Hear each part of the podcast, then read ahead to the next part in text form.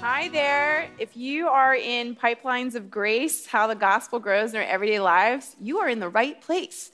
If you are looking for another workshop, please feel free to go. Like, we're not offended. Um, my name is Liz, and this is Megan. Yes, we're excited to be with you this morning. Before we begin, I'm just going to pray. So, Father, thank you for your word. Thank you that you are present with us, that you have not left us as orphans, and that um, I pray that your spirit would um, just enlighten us to what you have for us this morning. Help Megan and I to have clarity and help all of our hearts to be open to what you have for us. I pray this in Jesus' name. Amen. Amen. So, when I was in elementary school, I remember dreading going to the dentist. Does anybody else like going to the dentist? Okay. Well, I didn't have the best dental care, to be honest. And I remember my dentist would always give me these long speeches. You know, if you did this, you wouldn't have as much plaque and you wouldn't have gingivitis, da da da da. I'd be like, okay, dentist, I'm gonna change, all right? And needless to say, I would walk away from the dentist unchanged. Nothing would change in my dental care. Fast forward to when I'm about 24 years old, and I hadn't been to the dentist in two years. And I show up to this new dentist and I say, um, or he tells me, he's like, You have three cavities. You need to come back right away and get these filled.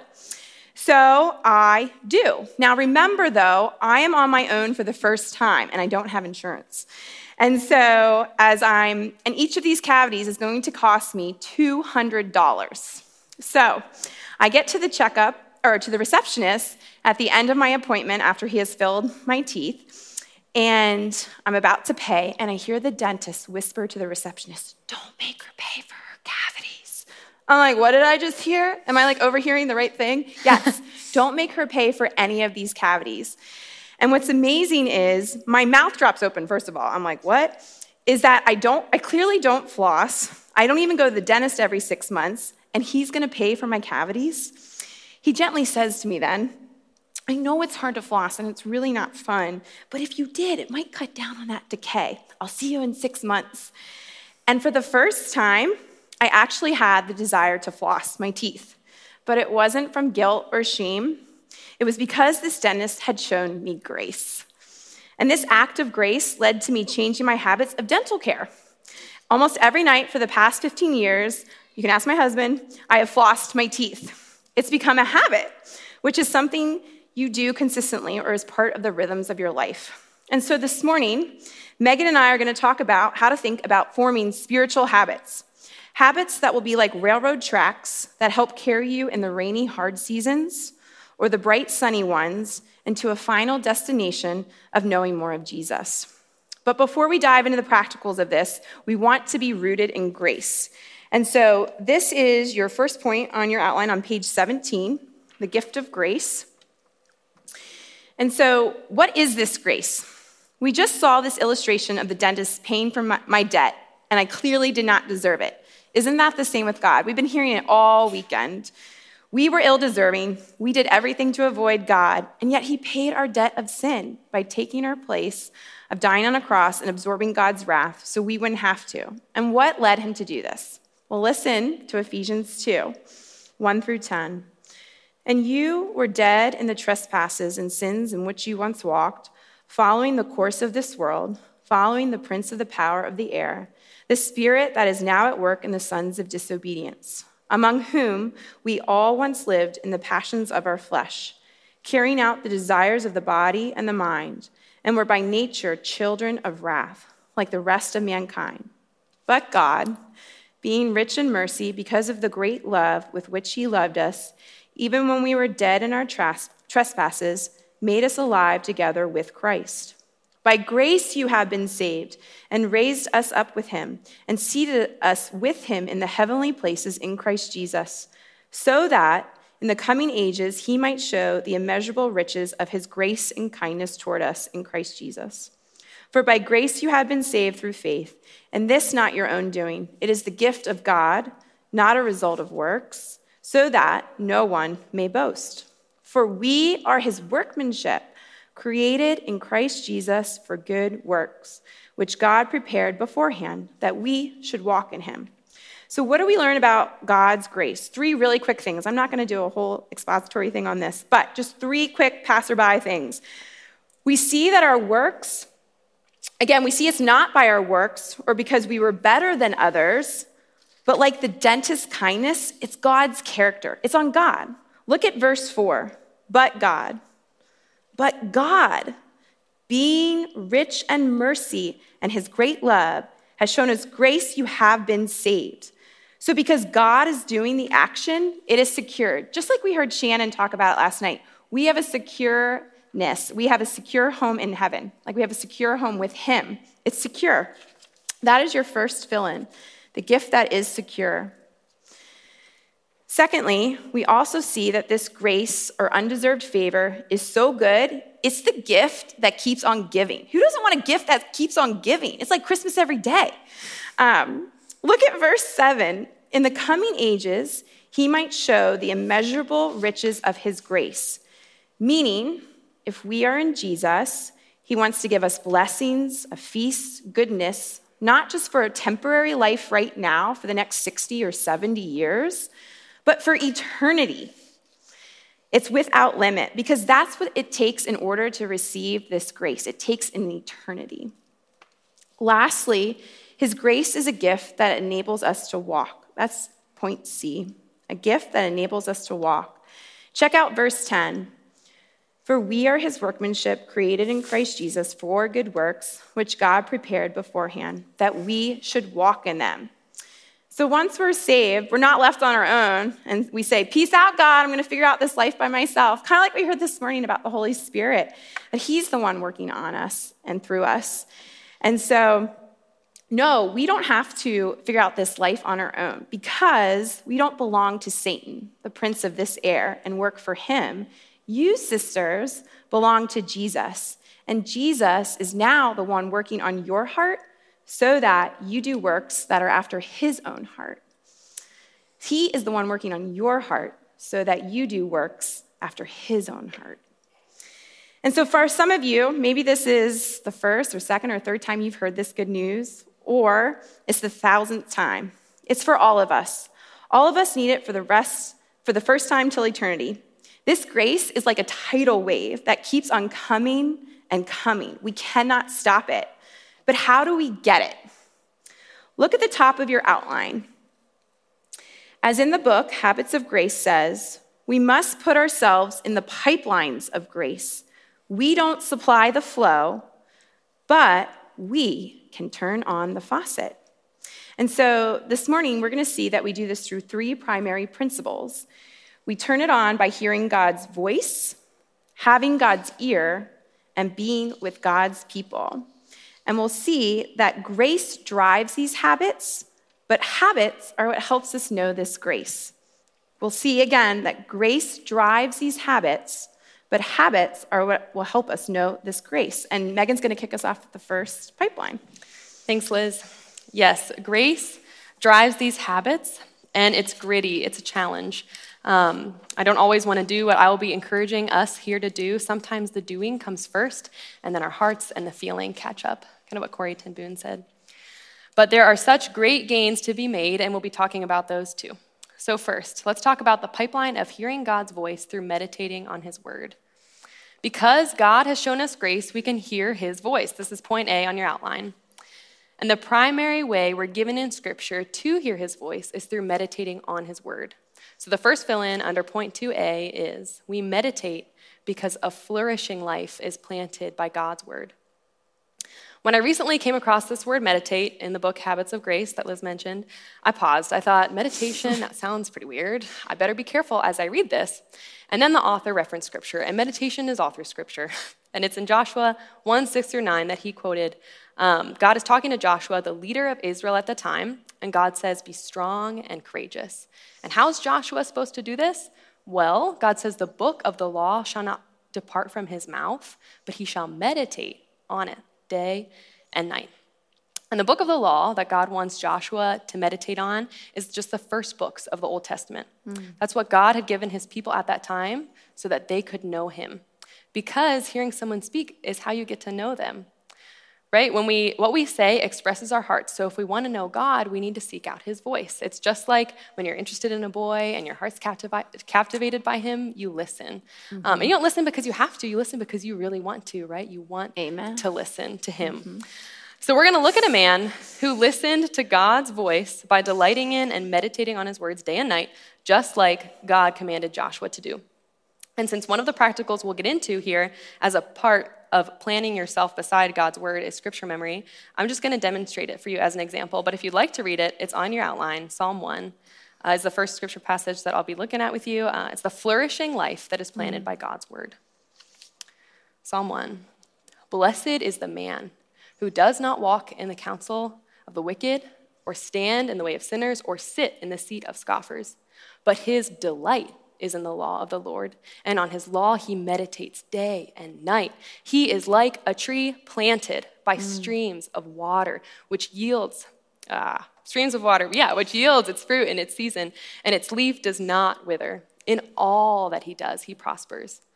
The wicked are not so. They're like chaff that the wind drives away. Therefore, the wicked will not stand in the judgment, nor sinners in the congregation of the righteous.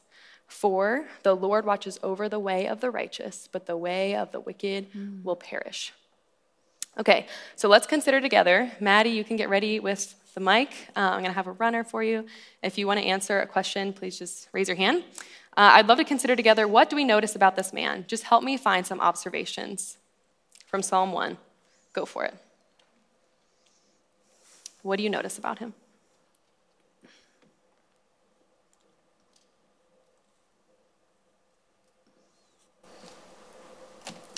Bella? Um, I see that in the first two um, two verses, it kind of contrasts. So you mm-hmm. kind of see that um, the the man is blessed when he does not walk in the counsel of the wicked. Mm-hmm. So when he does not get advice or does not hang out with um, wicked people who do not follow God. Um, and it says nor stands in the way of sinners. Mm-hmm. and then i the contrast is also seen but instead of doing these things rather he his delight is in the law of the lord. So he delights in um, in reading the word and mm-hmm. i think like meditating on that word. Mm-hmm. and on his law he meditates day and night. Thanks for sharing. Anybody else? What do you observe about this man? What do you notice about him? So there's this contrast at the beginning there's a progression standing, or walking, standing, sitting. He's firm like a tree. Yeah. Mm. The analogy, you think he's the tree? Great. What else do you guys notice? Augusta, right here. Um, he prospers. Yeah. Yeah, he prospers in everything he does. He's flourishing. Mm-hmm. The psalmist makes it clear, in contrast to the wicked characters at the beginning, this man's delight is in the law. Mm-hmm. What drives his disciplined and flourishing life is his delight. Instead of having company with those who would pull him from God and towards evil, he delights in God's law. He constantly meditates on it. He's planted, he's watered, he's bearing fruit, he's lively. And where does he get this life? Well, it's not in himself, right? It's from the water. So the man is the tree, and the water is God's word. The living water waters this tree so that he flourishes, but he is planted beside the water. Delighting in and constantly meditating on God's law is like planting himself beside water. And for some context, this man is an Israelite. He's delighting in God's word spoken in the law that I mentioned, the first few books of the Bible. And he meditates on it day and night. These are books like Leviticus, Deuteronomy. The truth is, some of us avoid reading these books He's thinking about them day and night. And the truth is, we have something greater than the law to meditate on. I'm not saying God had a better idea in the New Testament to fix a bad idea he had in the Old Testament, but I am saying that the new covenant of grace that God has spoken to us, that Liz started with, is the greater story of all Scripture. And even the law points to it. Jesus is God's word made flesh. Because of his great gift of grace, even sinners will stand in the congregation of the righteous. Mm. So, how can we apply this? How can we plant ourselves beside streams of water? How can we turn on this pipeline and let the water flow by our tree? That's the second fill in under point 2a. We plant ourselves by God's word when we hear, read, study, and memorize. memorize. All of these disciplines are to the end of meditating on God's word. They're like mini pipelines. We're just turning on the faucet, and we're going to go from easy to gritty. First is hear. It's not hard to hear God's word. This is like the fast food option. Turn on the Bible app, YouTube search the Gospel of John, find a nice British voice. Go to a Bible preaching church and sit under the preaching of God's word. Yeah. Ladies, position yourself to hear his word. Plant yourself by the stream. Two, read. Consider this. On average, it takes about 70 hours to read the Bible. Have you ever checked the screen time reports on your phone? Mm-hmm. I would have thought it'd be crazy to read the Bible in a month, but I'm sure I rack up well over 70 hours a month on my phone. Three, study the word. What are some ways that you have studied God's word? Just think about it. Maybe you're involved in a small group on campus or at your church. Maybe you're meeting up to study the Bible one on one with somebody who's discipling you or that you're discipling. But here's some other ideas. Maybe you and a friend are going through conflict and you could study Matthew 7. Mm. Maybe you're in a season of lament and you could find an older, wiser woman at a church to study Lamentations with you. Study the words and experiences and faiths of people in the Bible and be delighted in the full story of grace that started all the way back in Genesis 1 and will not culminate until the last pages of the book. Four, memorize. This is one spiritual habit that is near and dear to my heart. I started memorizing books of the Bible a few years ago with my sister, who had become a solid Christian around then. And God has made his hand of grace so evident through our time memorizing his word. I'm just going to share one story, but there are many. We finished the book of Ephesians the day of her birthday last year. And that same day, she found out that her husband had been with another woman for months. She couldn't sleep that night. She was waiting anxiously to talk to him all night long. But we had just finished Ephesians, so instead of dwelling on her thoughts, she rehearsed and she recited and she reviewed Ephesians over and over. Ephesians ends with the armor of God that clothes us to stand against the schemes of the devil. My sister planted herself beside the water, and God clothed her. She woke up that morning. Actually, I don't think she slept. She got up that morning, ready to forgive her husband. She was ready to work towards restoration. She was also ready to go through divorce with a peace that only God could give, if that's what He wanted. That's just one story of how God has used scripture memory to clothe His people I'm all for memorizing books of the Bible. It's a tremendous blessing, but it's also helpful to have verses that capture the gospel succinctly, that communicate really well and succinctly that, that Jesus saves sinners. For example, Mark 10 45. The Son of Man came not to serve, not to be served, but to serve, and to give his life as a ransom for many. I have a friend whose two year old can say that. It's really helpful to have those on your mind. I'm going to talk about the gains. Mm-hmm. When God's word is in your head and in your heart, it will come to you when you're tempted to sin or to condemn yourself for sin that you just committed, when you're discouraged, when it seems like all you can think about is that hard conversation you have coming up, like my sister. God's own words will start to pervade your thoughts. Like Megan said, the Holy Spirit will bring those things to mind to help you. Because Jesus, the Word, became flesh. This is Jesus Himself. What you're putting in your mind and your hearts by meditating on the Bible is Him. It's a mm-hmm. relationship with the God of grace. So we just heard from Megan that no, not only do we have God's word and we get to listen, as Megan said, but God actually invites us to talk. We get God's ear, we get to pray. What's amazing about God's ear is he's not like a human relationship. I don't know about you, but sometimes you're trying to talk to your friend, or maybe you are this friend, me sometimes, you know, and they're not paying attention to you because they're on their phone, right? it's frustrating. Ah, just listen to me. Well, at least my kids say that to me sometimes, if I admit, I'm honest. Mm-hmm. Well, guess what? God is not like me. God is never distracted. God is never distracted. His heart and posture are waiting to hear our voices. Listen to this He is more ready and eager to hear than we are to pray. He is more ready and eager to hear than we are to pray. And how do I know that this is true? Because in the Gospels, when Jesus cried out in his darkest moment, he was totally ignored by the Father, so that you and I would always have total access to talk to our Father. So, no wonder the scriptures repeat themselves about being constant in prayer. Romans 12 12, be constant in prayer. Colossians 4 2, continue steadfastly in prayer. Or 1 Thessalonians 5:17, pray without ceasing. Our heart's orientation should be basically like talking to our Father all day long, right? It's a relationship, as we've been learning about this weekend. So, I want to offer two little pipelines or gritty ways that we see modeled in the scriptures um, in order to pray to God. The first one is closet prayer, and then we'll talk about corporate prayer and the rewards or gains. So, where do we get this idea of closet prayer, right? I'm going to go in my closet and pray. Well, it's actually in Scripture. Matthew 6 says, But when you pray, go into your room and shut the door and pray to your Father who is in secret, and your Father who sees you in secret will reward you. We also see Jesus modeling this in the scriptures as well.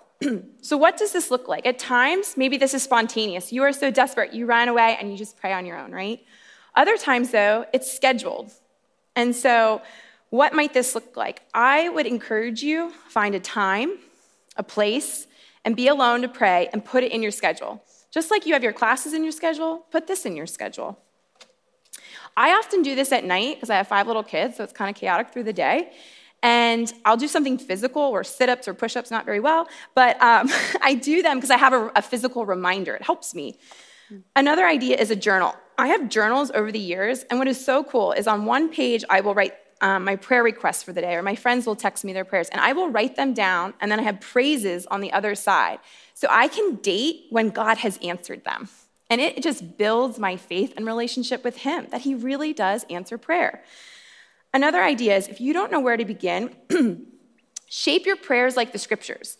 Check out Ephesians 1, verses 17 to 21, or Matthew 6 are just two quick ones Ephesians 1 17 to 21, or Matthew 6. Um, and so, what are the gains if we do this? I've, I kind of mentioned a few, but praying is actually kind of like riding a bike. How you ride, learn to ride a bike is you just do it. The same is kind of with praying. You kind of just got to do it. Sorry to quote Nike here, but here we go. um, secondly, another gain is that as we pray, our relationship with God, our view of Him actually changes we find out we're not just servants, but we're God's friends, as it says in John 15. We're not only hearers of the word, but we are his beloved children who have their dad's heart.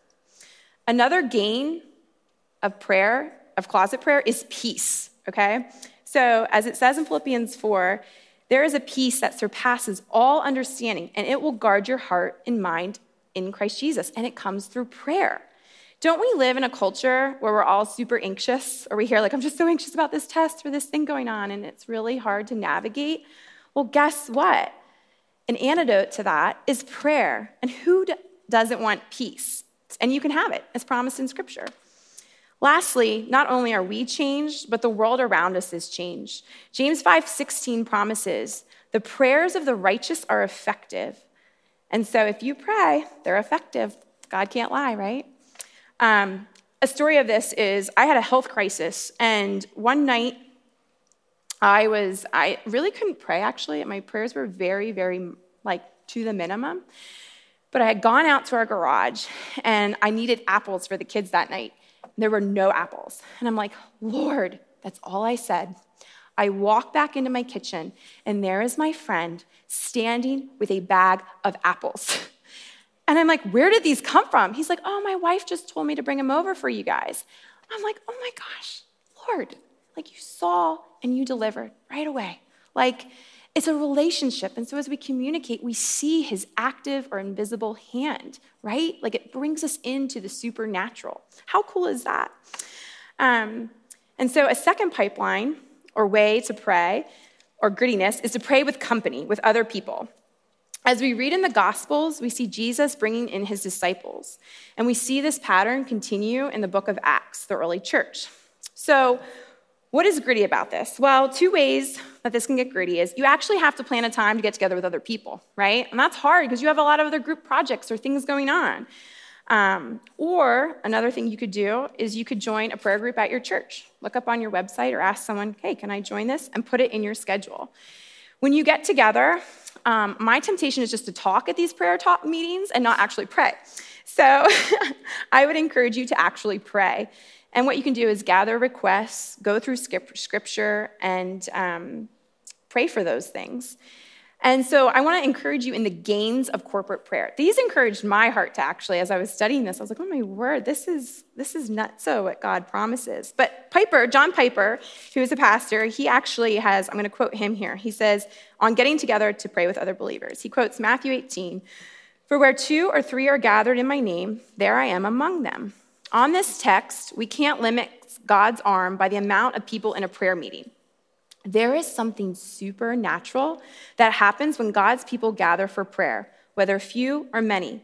God wants to use corporate prayer to change us and the world. An example of this, in Acts 4, during the early church, believers are praying for boldness. They were chickens to share about Jesus because there's persecution. And guess what? God answered. He gave them boldness to go and share the gospel.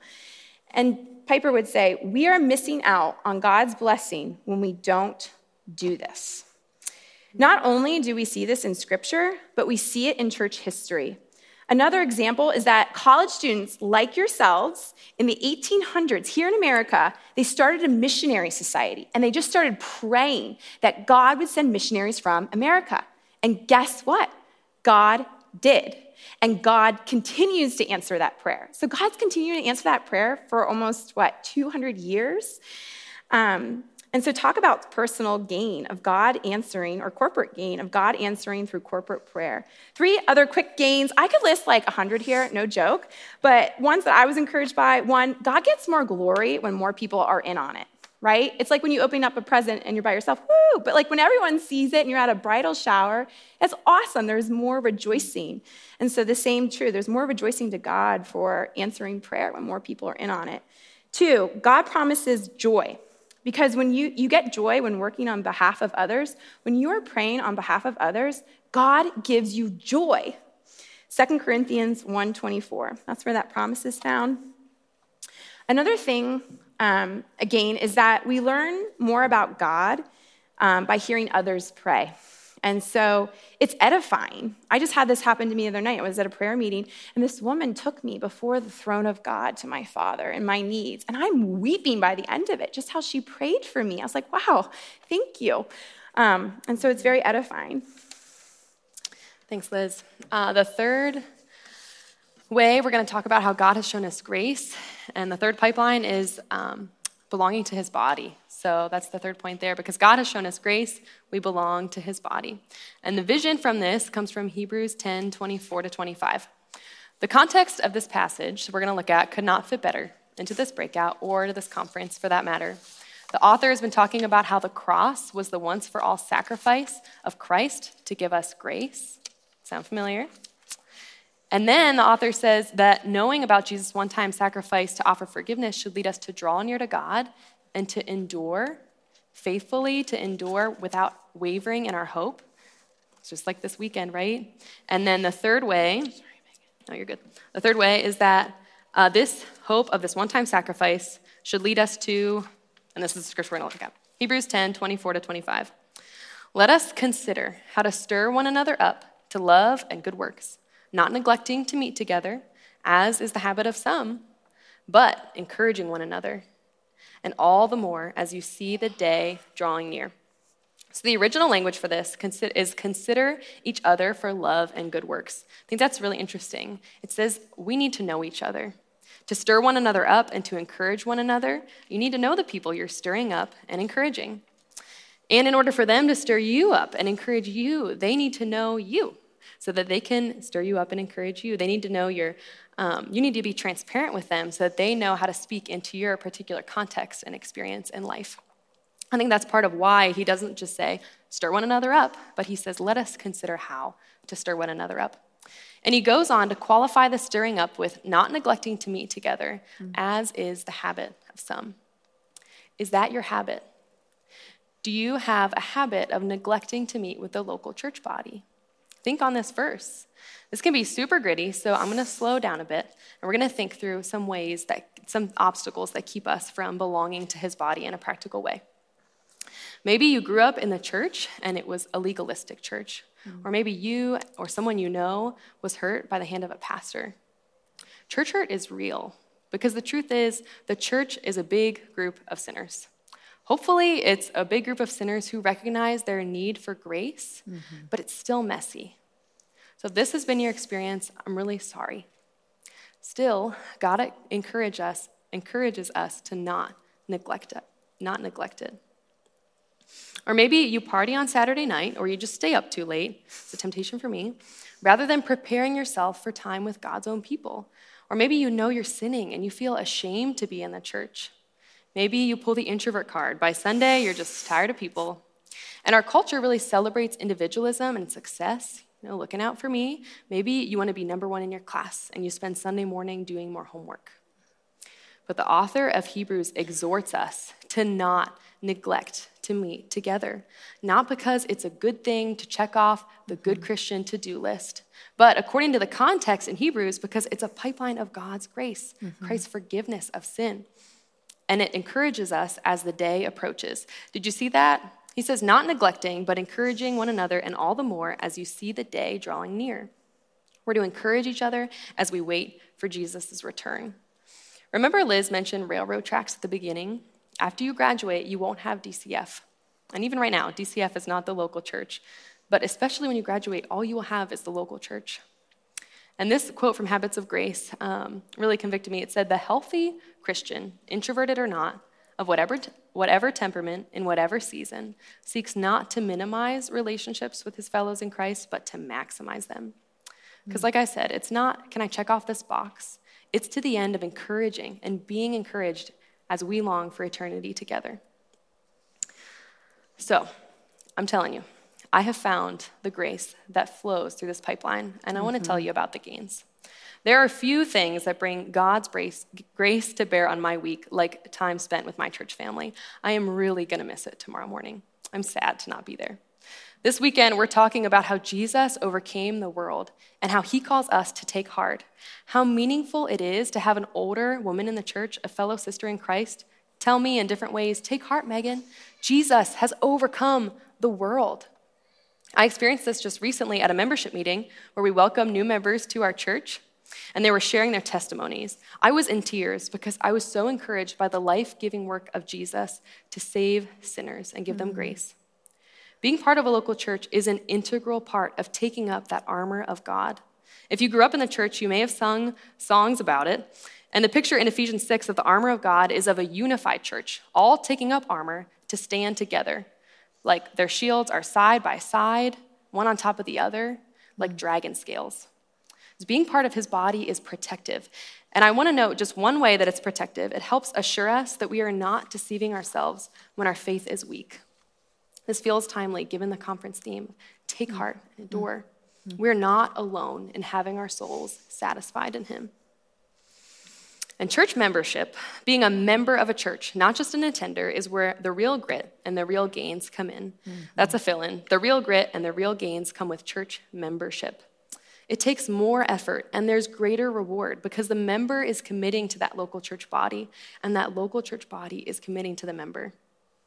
It's a pipeline of grace because rather than just going when we feel like it or where we have the best time or where we like the music, that might be a pipeline of selfishness when we go to serve his body, when it's about receiving and giving, encouraging each other, as the day draws near, we get to know Jesus better. It's a life or death brotherhood, mm-hmm. enduring together with your hope set on a Savior who says, Take heart. So that's belonging to his body. We've talked about grace, we've talked about these three pipelines. Now we're going to wrap up just this portion talking about glory. Is this about the glory that God gives us or about the glory that other people give us? It is so good that we want glory. So I just want to start there. It's not wrong to want approval or to want reward, but we can only have real, good, satisfying approval because of God's grace. And He's the one who mm-hmm. gives true rewards. Mm-hmm. So that fill in is glory from God or glory from people. God or people. And you may be trying to get the glory from people and fall into one of two camps. So maybe you practice these spiritual disciplines in order to get approval from others. Or maybe you don't practice these spiritual disciplines in order to get approval from others. And I want to super briefly address both those camps, and in the end, I'll point us to the same truth. If you are not practicing these habits of grace because you are seeking people's approval rather than God's, I get it. If you're going to church, you might get picked on. You might not be number one in your class if you take time out of your studies to know the body of Christ. Mm-hmm. Praying regularly, you might look weird. And reading your Bible, man, that really seems old fashioned. I thought that's for all the legalistic people out there. And you might be thinking, people are thinking this about me. But do you want the reward, the glory of what the world can give you, glory that is here today and gone tomorrow? Or do you seek the reward that God alone can give? I'll get into exactly what that is after I address the other camp. If you are practicing these habits of grace in order to gain people's approval, let me share with you a warning that Jesus gave his disciples at the beginning of his ministry. Hmm. He says, Beware of practicing your righteousness before other people in order to be seen by them, for then you will have no reward from your Father who is in heaven. And he goes on to say, When you pray, you must not be like the hypocrites, for they love to stand and pray in the synagogues and at the street corners, that they may be seen by others. Truly, I say to you, they have received their reward. But when you pray, go into your room, closet prayer, shut your door, and pray to the Father who is in secret, and your Father who sees in secret will reward you. This refrain, truly I say to you, they have received their reward, is repeated in this teaching, but we're only looking at a sliver.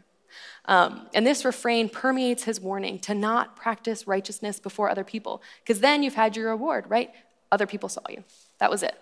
But if you practice it before God, you will get a reward. Mm-hmm. So, do we want the reward of those who may think better of us for checking off these religious boxes? Is that really what we want? Or the reward of a gracious God who sees everything we do, even our sin, and he's longing to shower blessing on his child who seeks his face? So, Jesus doesn't rebuke us for wanting reward. Instead, he says to seek the reward that God can give. So, for both camps, the truth that we need to chew on is this those who are in Christ have eternity to enjoy the reward God has for his people, mm-hmm. namely being with him. That's what all these pipelines are about being with him. That's the reward of these disciplines of hearing his voice, having his ear, and belonging to his body. We get just a small taste of what's to come for all time, that he will dwell with us. Mm. In 1924, Eric Liddell dropped out of the 100 meter dash for the Olympics because the qualifying competitions were always on Sundays. He gave up a gold medal in the Olympics. Let's talk about reward.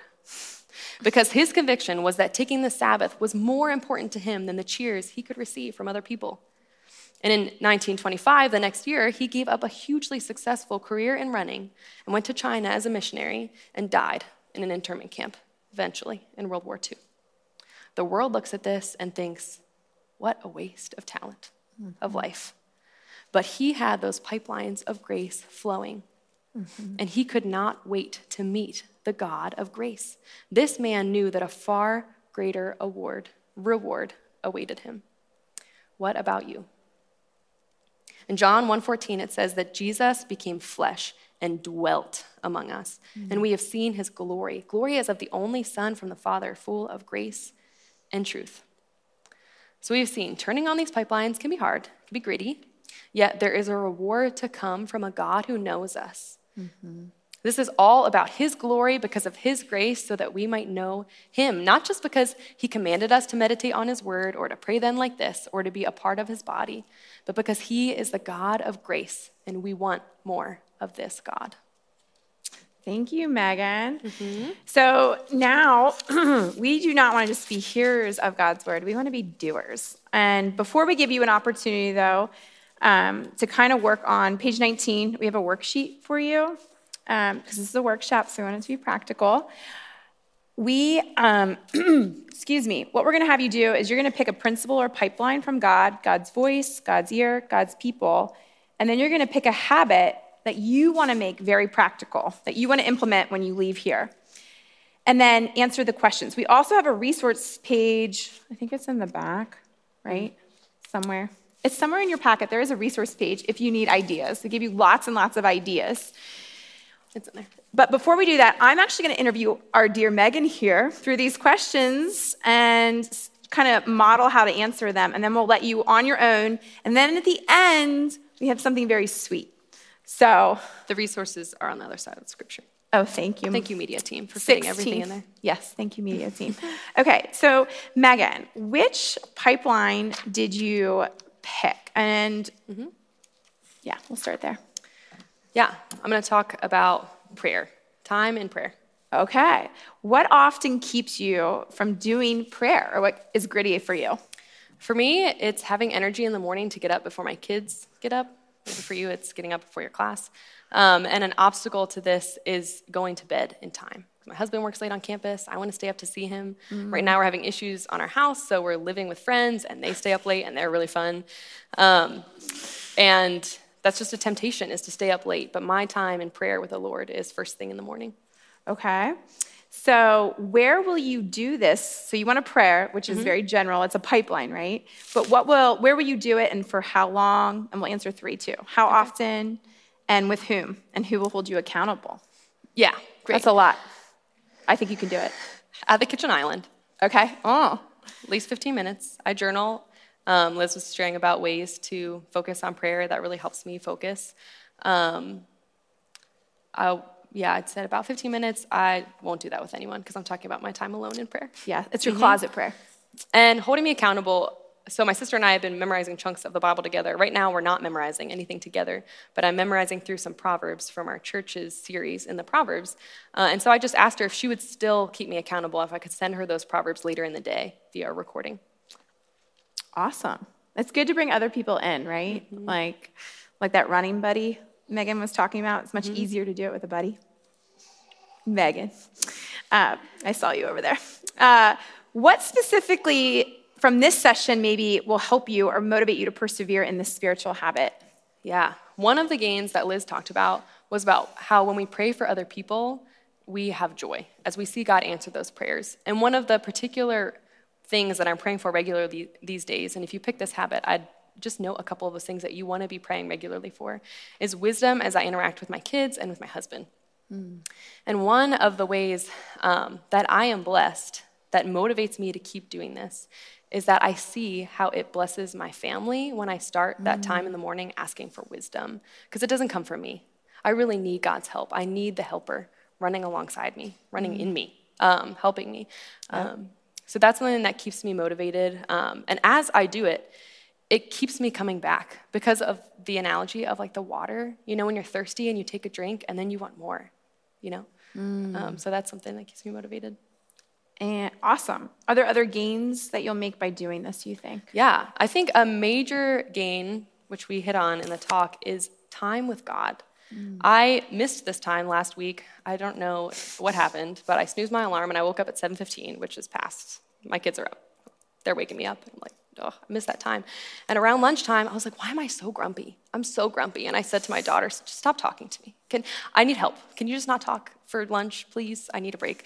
Um, and I stood at the sink to do the dishes, and I was like, I know why I'm grumpy.